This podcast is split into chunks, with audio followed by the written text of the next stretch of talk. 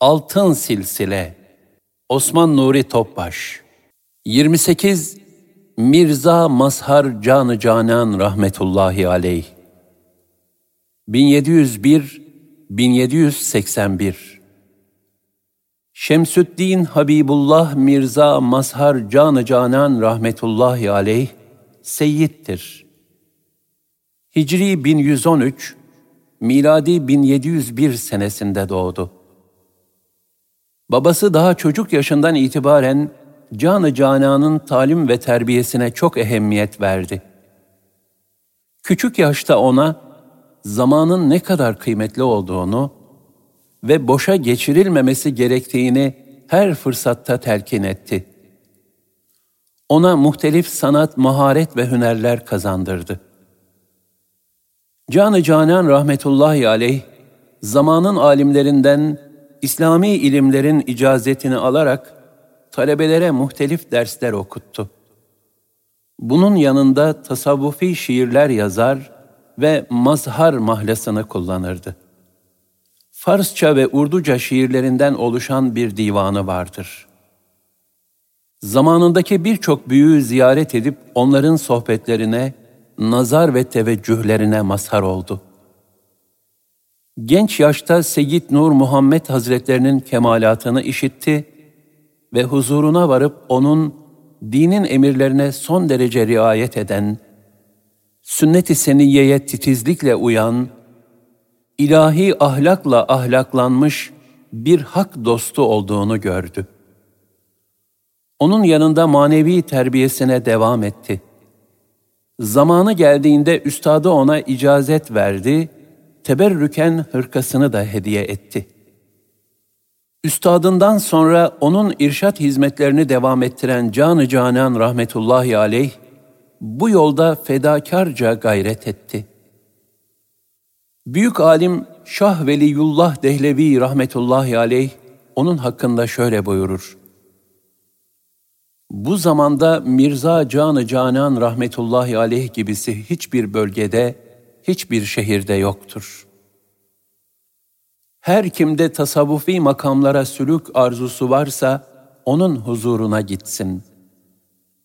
Nitekim Şah Veliyullah Dehlevi'nin talebeleri de hocalarının emriyle Cân-ı Cânân Hazretlerine gidip intisap ederlerdi.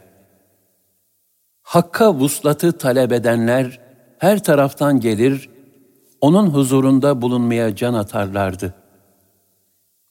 Alimler ve salihler ilahi feyizlere nail olmak arzusuyla onun dergahında toplanırlardı.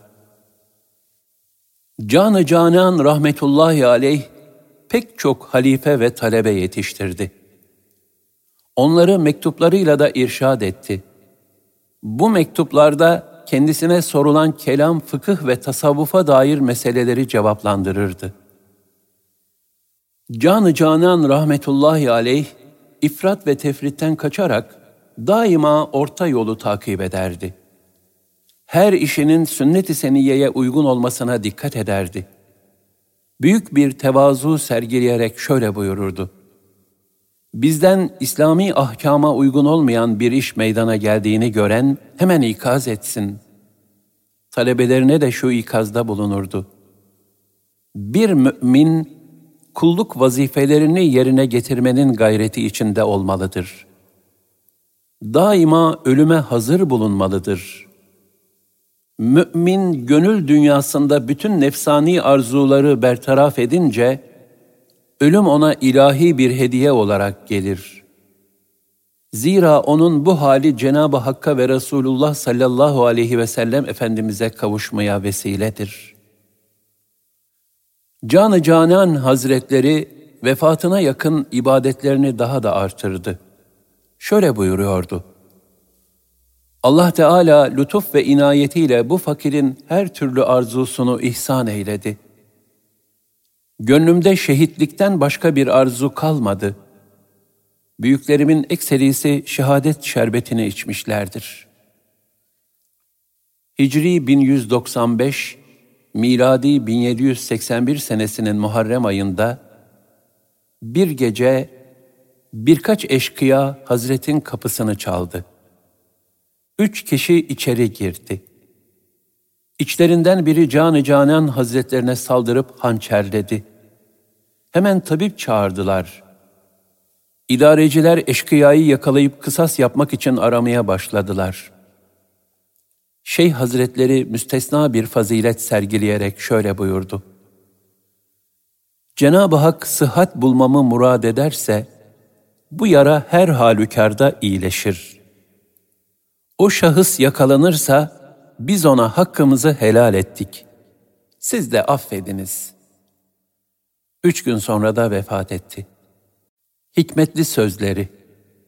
Her amelin bir keyfiyeti vardır.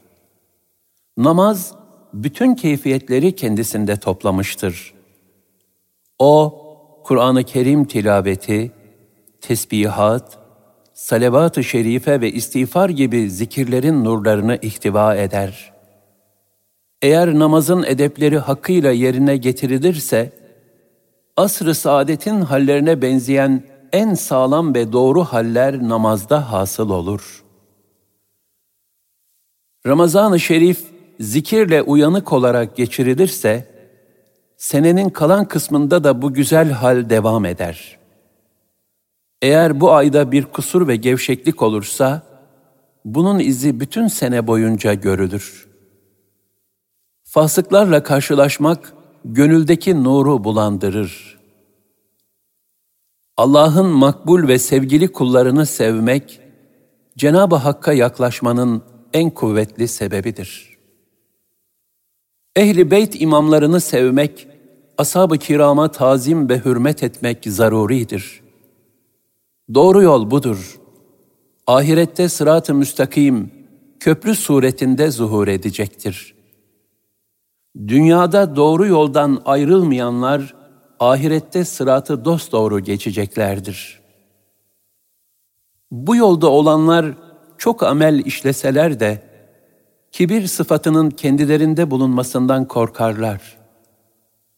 Kendilerini kusurlu görüp devamlı istiğfar ederler.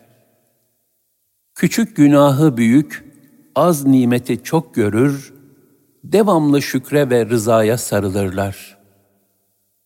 Vakitleri, zahiri amelleri ifa ederek mamur hale getirmek gerekir.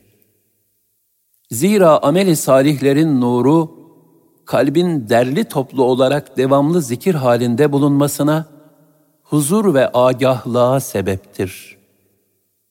Hadis ilmi, tefsir, fıkıh ve tasavvufun inceliklerini ihtiva eder. Bu ilmin bereketleriyle iman nuru artar. Bu sayede salih ameller işlemek ve güzel ahlak hasıl olur. Feyizlere nail olmak ve müşkillerin halli, bazen mürşidin suretinde rüyalarda olur. Bazen o büyüğün latifelerinden bir kısmı yine onun suretinde görünüp, işlerin halline vasıta olur. O büyüğün bazen bundan haberi olur, bazen de olmaz. Birisi fakirin yanına gelip, "Siz Kâbe-i Muazzama'dan nasıl geldiniz?" dedi. "Ben Kâbe-i Muazzama'ya gitmedim," dedim. "Bana sizinle Mekke-i Mükerreme'de görüştük. Şu anda hatırlayamadığım bir mısrağı okuyarak beni irşad ettiniz," dedi. Böyle hadiseler ucup ve iftihara sebep olmamalıdır. Zira bizi ve sizi bahane yaparlar. Hakikatte ise bütün işlerin vekili Allah Teâlâ'dır.